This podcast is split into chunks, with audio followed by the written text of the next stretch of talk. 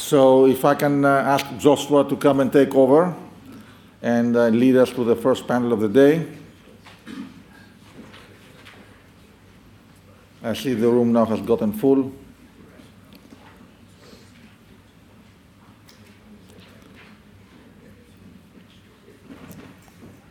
So we're delighted to have a great panel with uh, Clay Maitland, Sadan Kaptanoglu, Andreas Hadjipetrou, Evans Sproviero, and of course, Fred Kenny from the IMO. We look forward to a great uh, debate, discussion, I would say. So you have the. Uh, Thank you.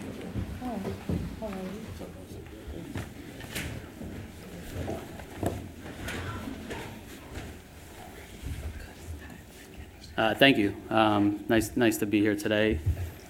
Um, uh, I'm Josh Apfelroth, the corporate partner at Cadwalader, Wickersham and Taft. Um, Very excited uh, to be here today with a- an esteemed group of panelists to talk about the future of the, of the shipping industry. To my right is uh, Andreas Hadjipetrou at- from uh, Columbia, Columbia Ship Management, uh, Managing Director. Uh, Mr. uh, Evan Sproviero from uh, Head of Projects at GMS. Uh, Mr. Frederick Kenny, uh, Director of Legal and External Affairs at the IMO. Uh, Dr. Sadan Kaptanoglu from uh, Kaptanoglu Shipping, as well as President Designate of of BIMCO. And uh, Mr. Clay Maitland, uh, Founding Partner uh, of uh, Chairman of NYMAR, and Managing Partner of the International Registries. So, um, you know, we all know the shipping industry has suffered through an elongated down cycle uh, through, through, um, as a result of a number of factors, uh, including slowing global economic growth and oversupply of vessels, uh, weakened investor confidence. Recently, of course, we all know, we, you know, we've been um, begun to see a recovery in the market and return to profitability for a number of shipping companies, which has caused, I call it cautious op- optimism among uh, ship owners and, and other industry participants. Um, That said, the hopeful outlook is, is threatened by a number of uncertainties, um, increased trade protectionism uh, policies, uh, both uh, from the U.S., China, uh, obviously, as, as well as Brexit, um, and, uh, and other, other regions, uh, implementation of new environmental regulations, industry consolidation, and the availability of, of financing for, for shipping companies remains, remains in flux. The, the, the industry's ability to navigate these challenges while um, remaining, you know, conservative and not, not causing fleet overexpansion is critical to ensure continued markets, uh, market recovery. So with that, um, I think I'll, uh, I'd like to give each of our panelists a- a- an opportunity to uh, briefly describe um, what they believe to be uh, the the largest risks and challenges facing the industry.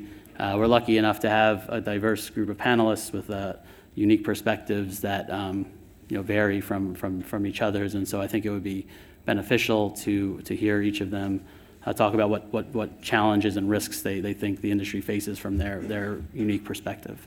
So Andreas, uh, maybe you could, could start. Thank you. Well, if I would concentrate on the ship management industry, which is uh, uh, where we are operating, the, as we all know, the regulations uh, are coming up the one after the other, and at the same time, you have all the commercial pressure on uh, oil majors, vetting approvals, and so on. So there is definitely no discount on the level of operational uh, um, uh, standards that uh, operator, operators need to have. And this is clearly for, for us um, uh, a risk in the sense of not having uh, close enough partnerships with our clients in order to accommodate um, the standards on the level that they are supposed to be. At the same time, this is also an opportunity because um, uh, with the proper advice towards uh, the ship owners and the proper management of the ships, you can build up a much better and a much more um, uh, transparent and uh, close cooperation with the ship owners. So it's, uh, it's both a risk and an opportunity the way that uh, the, the shipping industry is moving, especially as far as the new regulations and operating standards are concerned. Great, thanks. Evan? Thank you. Um, I believe the biggest opportunities right now in the ship recycling space are that we have the chance to improve standards, which have already been greatly uh, improved around the world, and we're seeing them to continue to uh, to be improved every every day, and certainly uh, quite a bit every year. It's it's a marketable difference. Um, also, obviously, there's the opportunity to help balance out the uh, the shipping fleets through the recycling of the tonnage. With that said, the greatest um, risks that I, I believe we're seeing today is the misinformation in the market. There's a lot of um, new regulations in place that aren't properly understood. There's also a lot of uh, bad information that's out in the market that's not accurate about uh, safety standards and other standards throughout the recycling uh, yards, you know, in different uh, countries, not just the subcontinent, but throughout the world. And uh, I think the biggest risk overall would be the overfinance of the industry, which we're currently seeing too many funds starting to enter to finance a ship recycling space. And what's, what that's doing is it's creating cash buyers who are over levered uh, and don't have the opportunity to properly handle uh, losses, therefore having to cut corners on uh, safety issues, which is something that should not be acceptable within the industry. Great. Frederick. Thanks. Thanks, and good morning, everyone. Uh, rather than talking about risks and opportunities, I think I'd rather address challenges and opportunities for the IMO. And I want to thank the organizers for inviting me, uh, as they do every year. This is a good opportunity to speak to an audience that doesn't often uh, come to the IMO and actually participate in the negotiations. So, if I can provide some insight into the, the process and, uh, and the outcomes, uh, I think that's really helpful for you all as, as part of the industry. Um, IMO is celebrating its uh, this year uh, two anniversaries the 70th anniversary of the adoption of the IMO convention and the 60th anniversary of its entry into force and the beginning of operations of the organization. And if you look at the, what the drafters of the IMO convention were intending and go back and look at that history, what they were doing then is really what we're striving for today, and that is to create the level playing field for the industry, and by and doing that through creating a globally adopted, uniformly implemented regime of regulation. And we're still striving for that goal today. Are we there yet? No. Uh, and I think when we look at challenges and opportunities, you have to look at it from two perspectives. First, look at the regulatory development side. What do we need to do? What regulations are left to be created? And certainly there are some opportunities there. Martin Stopford mentioned in his presentation the decision in April of this year uh, to adopt the initial strategy for the reduction of greenhouse gas emissions. He mentioned uh, that the, the goal is for a 50% reduction in, uh, in carbon emissions from ship or greenhouse gas emissions from ships by 20, 2050, but also total elimination of greenhouse gas emissions from ships by the end of this century. Now, that certainly is going to be a challenge for the organization. He mentioned slow steaming, that's one option, but the Marine Environment Protection Committee and the member states are going to have to be looking very carefully at a lot of different options, and that work is going to start next month. And that re- represents a significant uh, challenge and opportunity. Uh, implementation is another, another uh, challenge and opportunity for the organization. We're going to be hearing a lot today about, and we've already heard a lot about the 2020 sulfur rules, uh, greenhouse gas emissions. We're going to be hearing about the uh, implementation of the Ballast Water Convention, which will begin in 2020.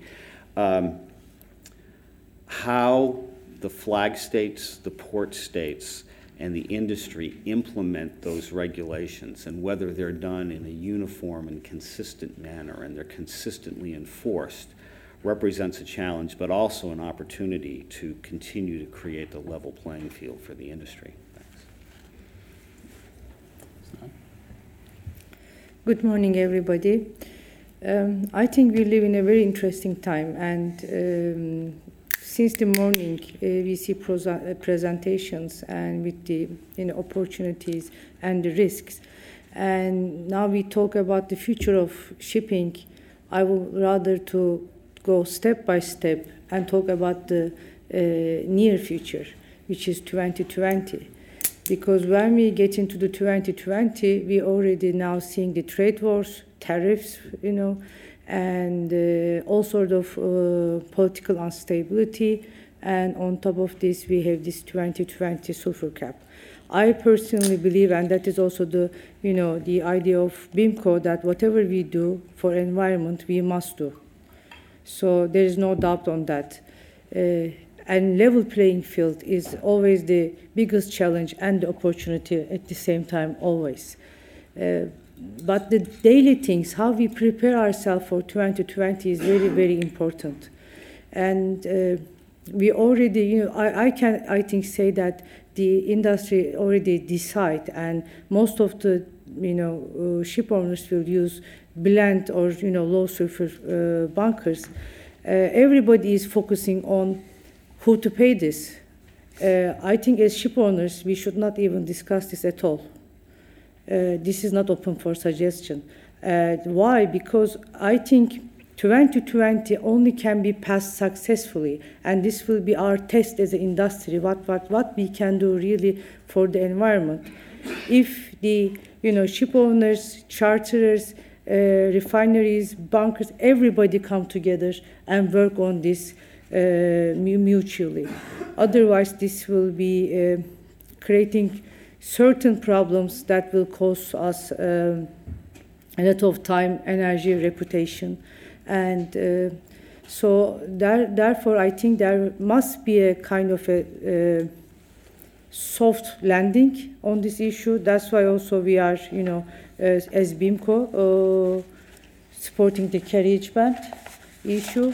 And uh, I think also we must start to train our crew, our companies. There's a lot of planning ahead of us, and we should take this very seriously. Thank you. Thanks, Don. Uh, Clay? Uh, thank you, uh, Joshua. Good morning. Uh, I'm, uh, I, I, wear several hats, as uh, Joshua indicated, and one of them is that I'm one of the principal owners of the Marshall Islands Ship Registry. and in preparing for and thinking about what I was going to say today, uh, we feel, and we've thought about this a great deal, that the biggest threat that we face, and we do face threats, there are risks in the road ahead, which were alluded to very articulately by, uh, by Martin uh, a few minutes ago when he spoke. Um, we have just passed the 10th anniversary of the collapse of Lehman Brothers and the 11th anniversary of the collapse of a, of a firm that's less well known and remembered today, Bear Stearns. It was the beginning of the great shipping recession. Uh, with and it, the great shipping recession that we are still in, I would suggest, began with those two events in 2007 and 2008. Uh, we have not yet pulled out of those recessions, any that recession. Anybody who looks at the slides that Martin Stopford was showing us a few minutes ago can see very clearly that we have not pulled out. Uh, what haunts me and haunts us, and perhaps I'm a little bit gun shy because I'm the oldest person up here, and I also remember previous recessions, that uh, another, the fact remains that another collapse of international finance markets, credit markets, is indeed possible. And as Martin very briefly said, he skated over it, but he thinks it is likely, and I do too. I think that within the next 10 years, we're not really going to be talking about scrubbers. We're not going to be talking about the Ballast Water Convention. We're going to be talking about the depleted state of the private sector in the global shipping industry. Uh, when we were here, we weren't here, we were in uh, Moorgate last year for this conference. Uh, we were not talking about tariff wars. We are now. Uh, we were not talking about a no deal Brexit and the problems that that might cause with trade in Europe, not just with this country. We are now. Uh, we were not talking about uh, ruptures or bre- breaches or damage to the global maritime supply chain. We are now. At least I wasn't talking about it. Maybe somebody else was. Uh, is another collapse of the capital markets possible? Very definitely. What will the effect of that be on all the other things that we've just talked about here? Uh, and I think we need to be very realistic about this. Uh, certainly, uh, in terms of our projections and in what we are thinking about, and I'm particularly mindful of what uh, uh, Fred Kenny has just mentioned, uh, and, and Sadan, we have to look at what the shipping industry is going to be capable of doing in the next 10 years. And I say 10 years because these recessions, as, as Martin indicated, seem to have a 10 year life cycle. They come back again and again.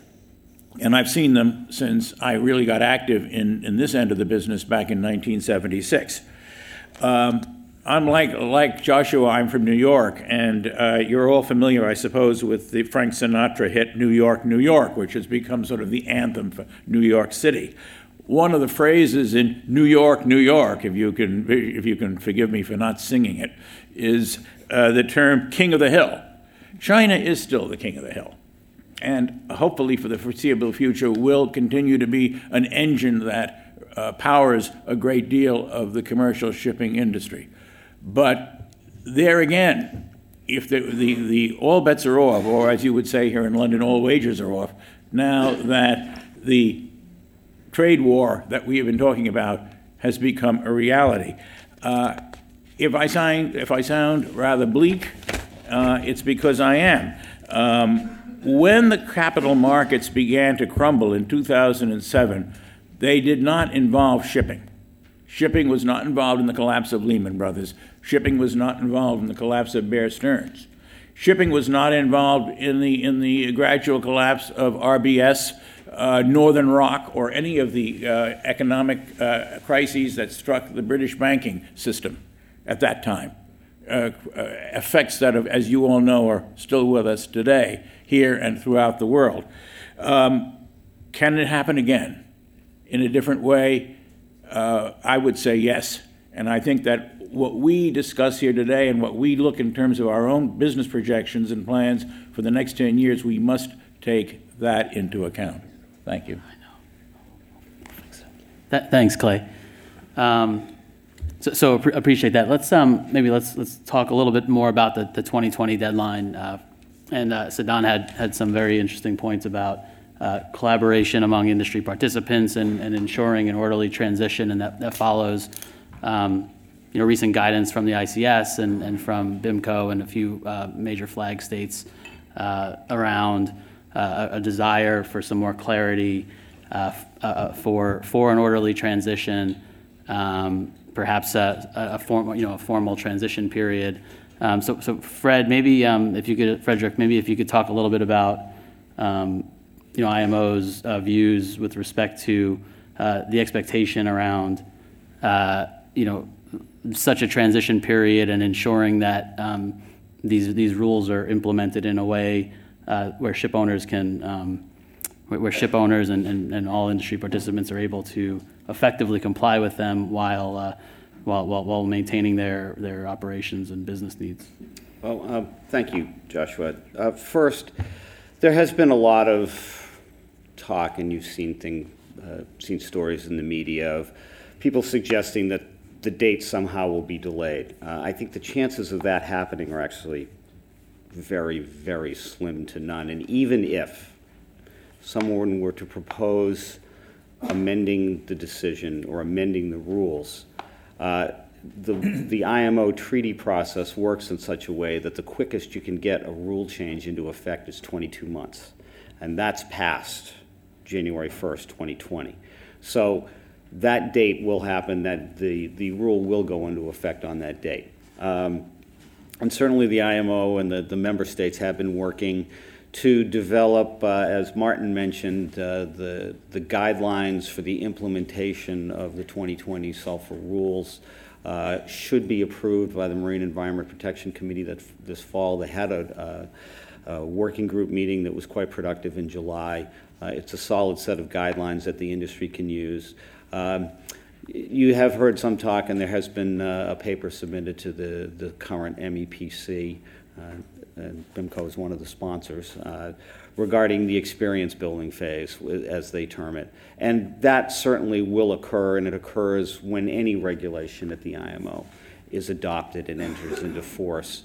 Uh, The, the system, the regulatory system at the IMO is such that it allows for an experience building phase in all instances, and the regime is flexible enough so that if there are adjustments that need to be made or changes that need to be made, they can be made. Uh, and there is actually um, uh, an experience building phase almost built into the regulatory regime right now because, as I said, the, the sulfur cap will go into effect on January 1st, 2020. If the Marine Environment Protection Committee adopts the carriage ban that they're expected to adopt in October, and it's up to the member states, but the expectation is it will be adopted. That carriage ban won't go into effect until August or September of 2018. So between the time the rules go into effect and the time that a ship um, that does not have a scrubber uh, has to remove all the non-compliant fuel from its tanks, there is some time built in where uh, there will be lessons learned. There will be the uh, enforcement and compliance ramp up, and we can gauge and look at how the rule is actually being implemented. Thanks. Thank you. Um, Maybe just one follow-up. Um, As far as uh, compliance goes and and- and inspections go, what- what's, what's the, I guess, the plan going forward for um, inspections, uh, scope and timing of those inspections, um, and any, any penalties and fees that may be imposed as a result of uh, noncompliance? Well, the, the IMO treaty regime across the board is a flag state regime. So uh, in the first instance, uh, it's going to be up to the flag states to ensure that the ships flying their flag are implementing the rules. However, in this case, given the nature of bunkering and that sort of thing, uh, port state control is going to play a, a, significant part in the effective implementation of this rule. Uh, certainly, there are devices yes. out there where where um, where uh, port state control officers and flag state inspectors can inspect bunkers just fairly quickly and see if the fuel that's being carried in the tanks is compliant. In terms of penalties, uh, that again is up to the port states and the flag states depending on their domestic regime, which I mentioned in my opening remarks.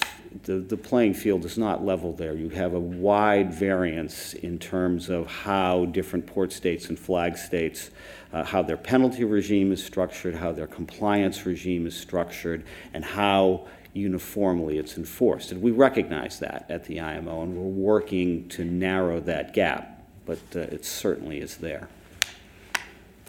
Thank you. Um, uh, obviously a lot of talk about you know the decision or determination to, to install scrubbers. I know you wear a number of different hats um, as a ship owner, shipyard owner, and uh, uh, president designee of, uh, of, of BIMCO. Um, how do you see um, ship owners generally, you know, considering the implementation of or installation of, of scrubbers, and, um, and do you see it as a as a you know, as, as far as a trend goes, uh, more popular uh, decision to install them uh, more recently versus uh, what people had been thinking, you know, it's called even six months ago? Um, thank you, Joshua. Um, first of all, let me just, you know, comment to gentlemen, yes, if I may. Um, Clay is absolutely right. There is a very big possibility that there might be a storm ahead. And, you know, ship owners are very lucky to do international business. But at the same time, we are exposed to too many risks out of our hands. So what we can do is we have to avoid the eye of the, you know, uh, storm if possible. Uh, because, you know, we have a very famous word, keep, we keep on saying that, you know, the, you know, uh, seas will always be high. You just, you know, have to know, you know, sail uh, on it. But the thing is, when there is the eye of the storm, then there is no, you know, nothing you can do. So we have to be very careful about this. But there is a little we can do, and I think the, the biggest thing we can do, we can keep on, you know, our focus on the supply side, because you know, eventually, whatever happens in the economies, demand is always, you know, rising in a way on the horizon. Uh, but we are ruling, ruining, you know, whole game for us as a ship owners by ordering more vessel, more vessel, and more vessels. And thank you so much, uh, Frederick, because you know IMO has been doing a great job. Uh, sometimes you know individual ship owners we do you know complain, uh, but you know if you think the the the vast the members of, of this uh, organization and to be able to come up with a you know agreed uh, regulation on the whole maritime industry is something very difficult and uh, very hard to achieve. And we always support IMO. We should always support IMO because we have to ignore the regional regulations. That is very, very dangerous for shipping. And when it comes to the scrubbers, uh, I think the industry mainly is going for the you know either blend or low sulfur uh, bunker, but for the bigger tonnage, it makes sense to go with the you know scrubbers. And uh, in the shipyards, we see now more uh, requires, and you also on the scrubbers you see more orders. But even if all the shipyards in the world will be ready to install scrubbers, you cannot pass, you know, uh, even a fraction of the total shipping fleet. But this, you know, vessels happens to be the biggest one. So uh, one way, or the other, uh, they should comply with the sulfur regulation. I think that is the most important part of it. Uh, but uh, we will see a lot of, you know, daily discussions. I really think it's very important because, you know, as, as, as, as BIMCO, we will always say that, you know, robust enforcement of a regulation. For what? For, you know, keeping the level playing field. Uh, and because this regulation will be in the hands of the, you know, maritime states, uh, this will be, uh, we, we have to see this, how it's going to develop.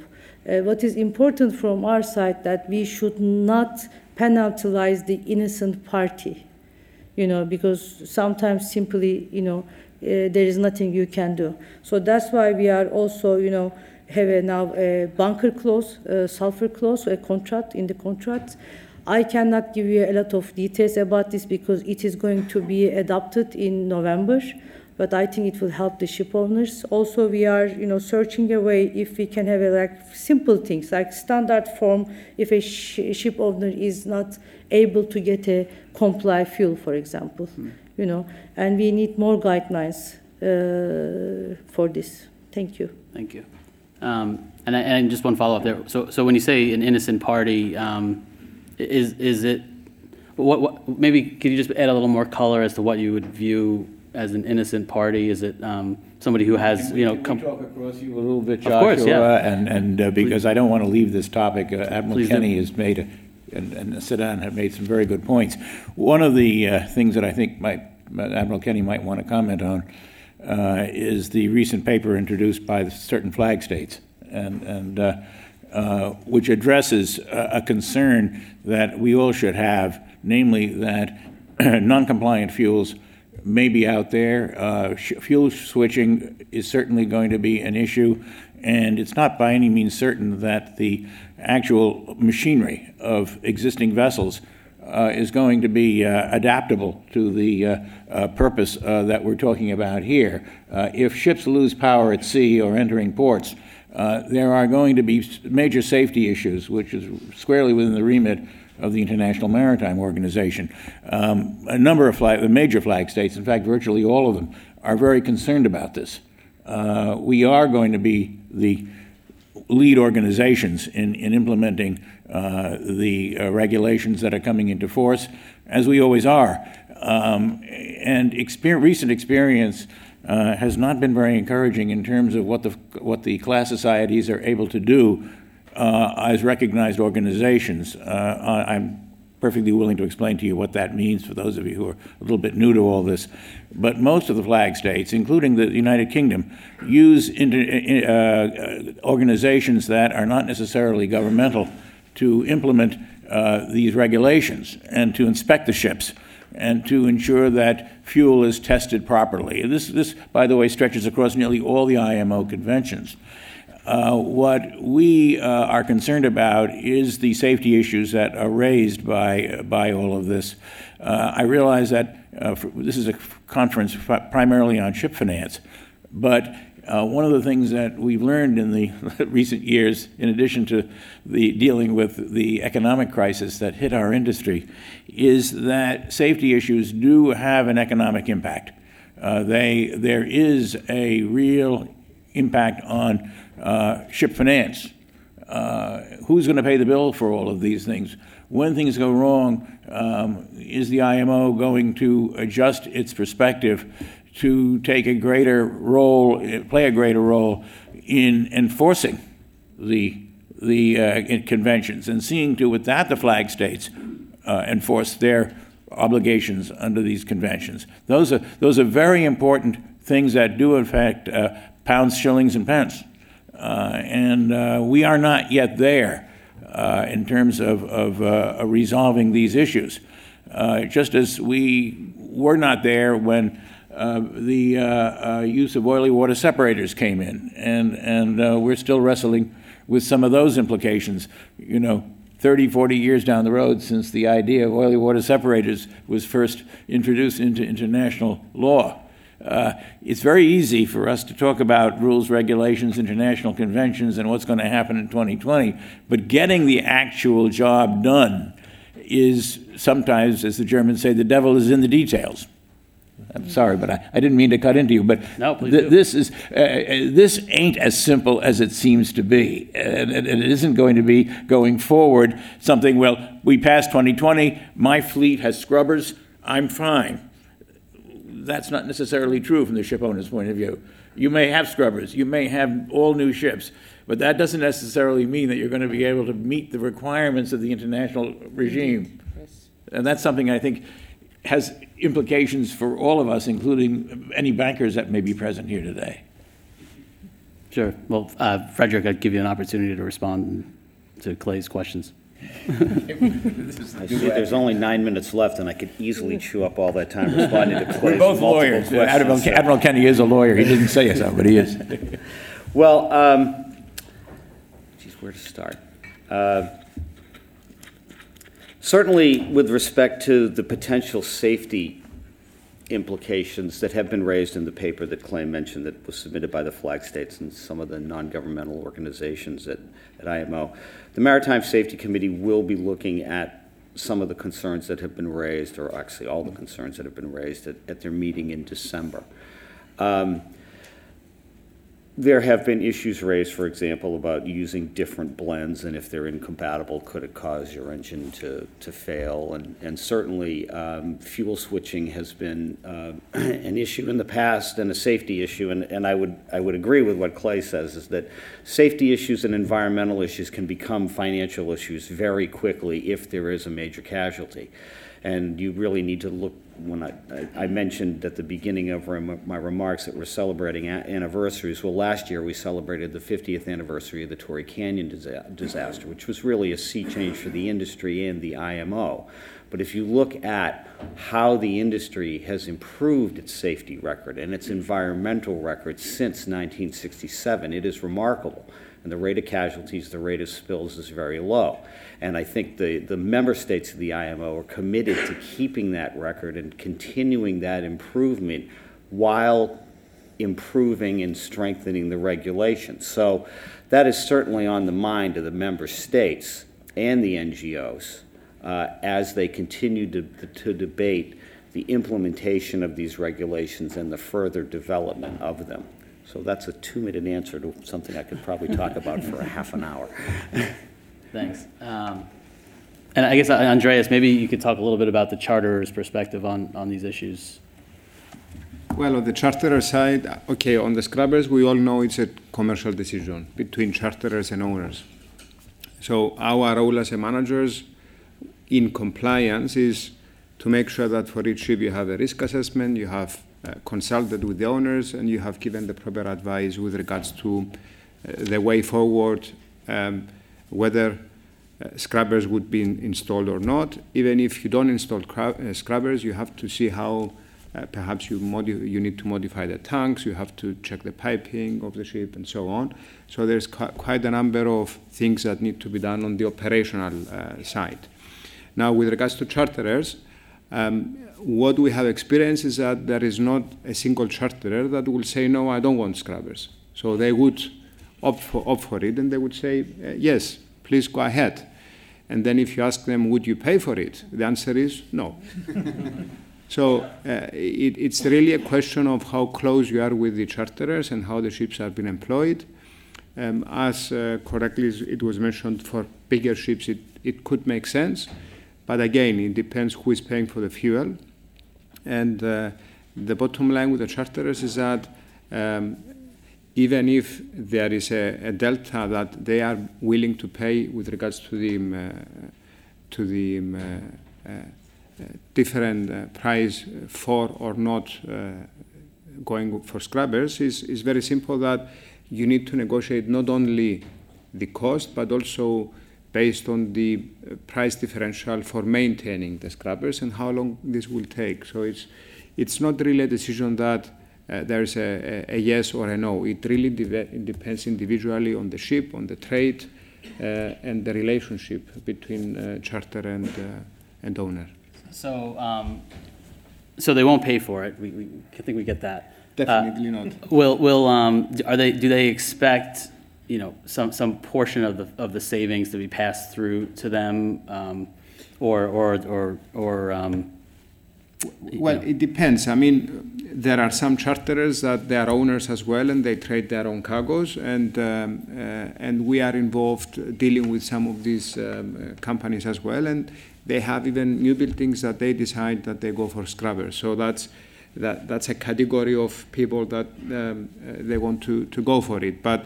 The vast majority of the charterers, uh, the way we have seen it, they are they are selective and uh, they would not expect that they pay for the cost. They, unfortunately, they would, uh, they would expect the owners to pay for it. Thanks. Um, Evan, from a scrapping perspective, um, how do you see the impact of these regulations being, um, you know, affecting or impacting uh, your, your, business? Uh, are you already seeing uh, some changes, and you know, how do you how do you foresee it going in the future? Thank you. Um, I think going forward, you know, there's there's a big expectation that all these ships are just going to disappear from the market and that they're probably going to be recycled. Um, we don't believe that to be the case. It's not like this is going to happen in one foul swoop and all of a sudden there's going to be a you know a massive uh, a massive drive of ships towards the beach. It's likely that most ship owners, you know, they're pretty much already planning for this. So we will see some ships that, of course, you know, will, will feel the effects of this and go to the uh, the recycling markets right away, but the odds are it'll be a very gradual uh, change in the industry, and you'll see these ships probably operate, even take a VLCC. On larger ships, it probably makes sense to have a scrubber, but that doesn't mean it necessarily has to be fitted. You know, you'll see older VLCCs probably go towards more, um, you know, storage business or, or other types of, of, of trades until they phase out because of their dry docking. Um, the same thing with smaller ships. You know, the odds are owners are already planning for this to happen, so they'll just continue to operate the vessels, maybe earn a little bit less, but they'll still operate the ships, even the older ones, and you'll see more of a natural cycle um, in terms of recycling. Great. So um, we're running short on time, but I, I do want to touch on um, what, what Clay was talking about earlier around uh, trade wars, uh, you know, tariffs, uh, you know, the potential for a no deal, uh, no deal Brexit. Um, and, and other trade protectionist policies. Um, so it's kind of a two-part question. Maybe Clay and, and Sadan is probably the best people to talk to this. But um, right now, obviously, volumes are, haven't necessarily materially decreased um, as a result of the tariffs. But um, you know, the first you know, first question is what you know, what, what impact have you seen today um, in anticipation of, of, of poten- this potentially getting worse and, and obviously in reaction to, to the already imposed tariffs? And, and, and what do you view as, as the perfect storm, right? What, what, what could, what's the worst case scenario? You want me to take that first, Sadan? Just very, br- I, I will actually be brief for once in my life. Uh, I think that the perfect storm the, is the uh, trifecta, as we say in America, that uh, we uh, uh, have uh, a continued trade war, and I think between the United States and China. I think that trade war is very much influenced by the uh, uh, political and even the military uh, disagreements between the United States and China, which will, whether we like it or not, have the effect of dragging in the EU and, and other other uh, uh, major groups, trade groups within the uh, in, in, the global community. Uh, I think that's a fact. I think it's a given, and I don't think it's going to get better anytime soon.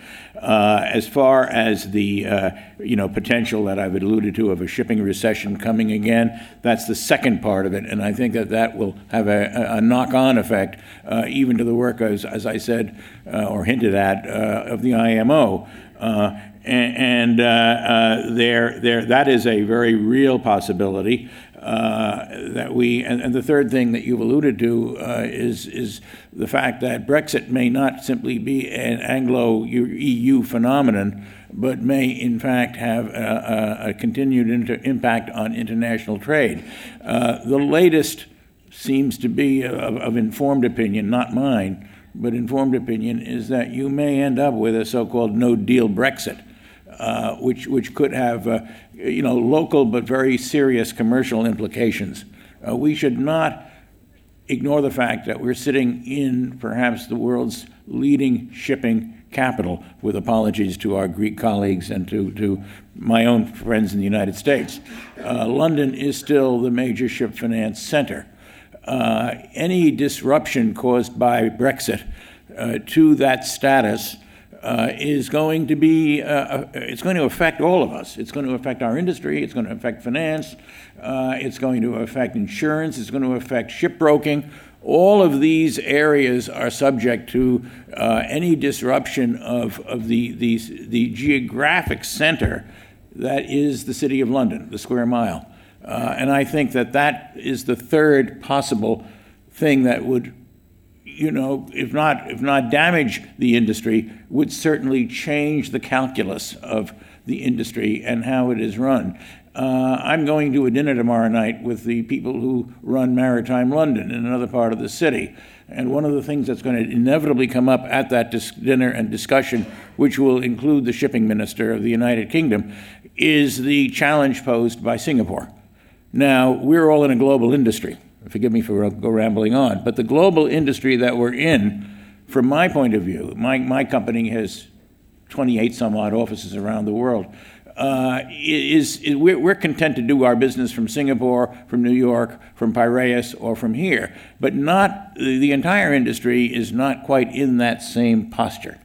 And as the power blocs shift, including the power within IMO to get things done, we may see, if we're here again next year and the year after that, we may see some, we'll know a lot more after March, which is when either Britain, quote, crashes out of Brexit or not, uh, will be a, a, factor. If that's a factor, we're going to know uh, within a few, a few, few weeks after Christmas. And it could very well affect the calculus of, of a great many of the people in the industry.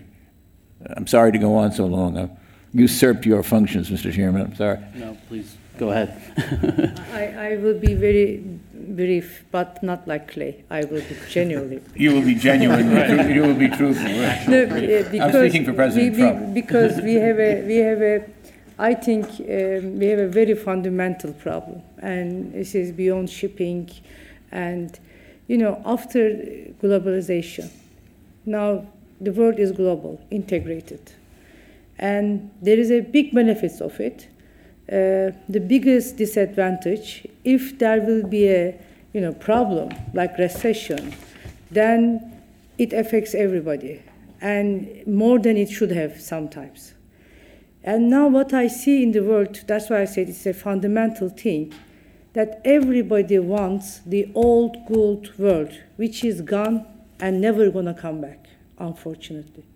So that's why we see this war. So that's why we see this projection. Fascism is rising. I mean, hello, guys. So all this is happening because we want to old-fashion our world to be exist. And I am sorry, in 10 years' time, I don't see this will happen. We are either must change to something else or we will suffer as long as it takes. Thank you. Uh, sorry for not being optimistic. well, on that note, um, thank you, uh, everybody, um, for uh, for your participation. And uh, I think you know we're out of time, um, Nicholas, but uh, appreciate you. Appreciate it.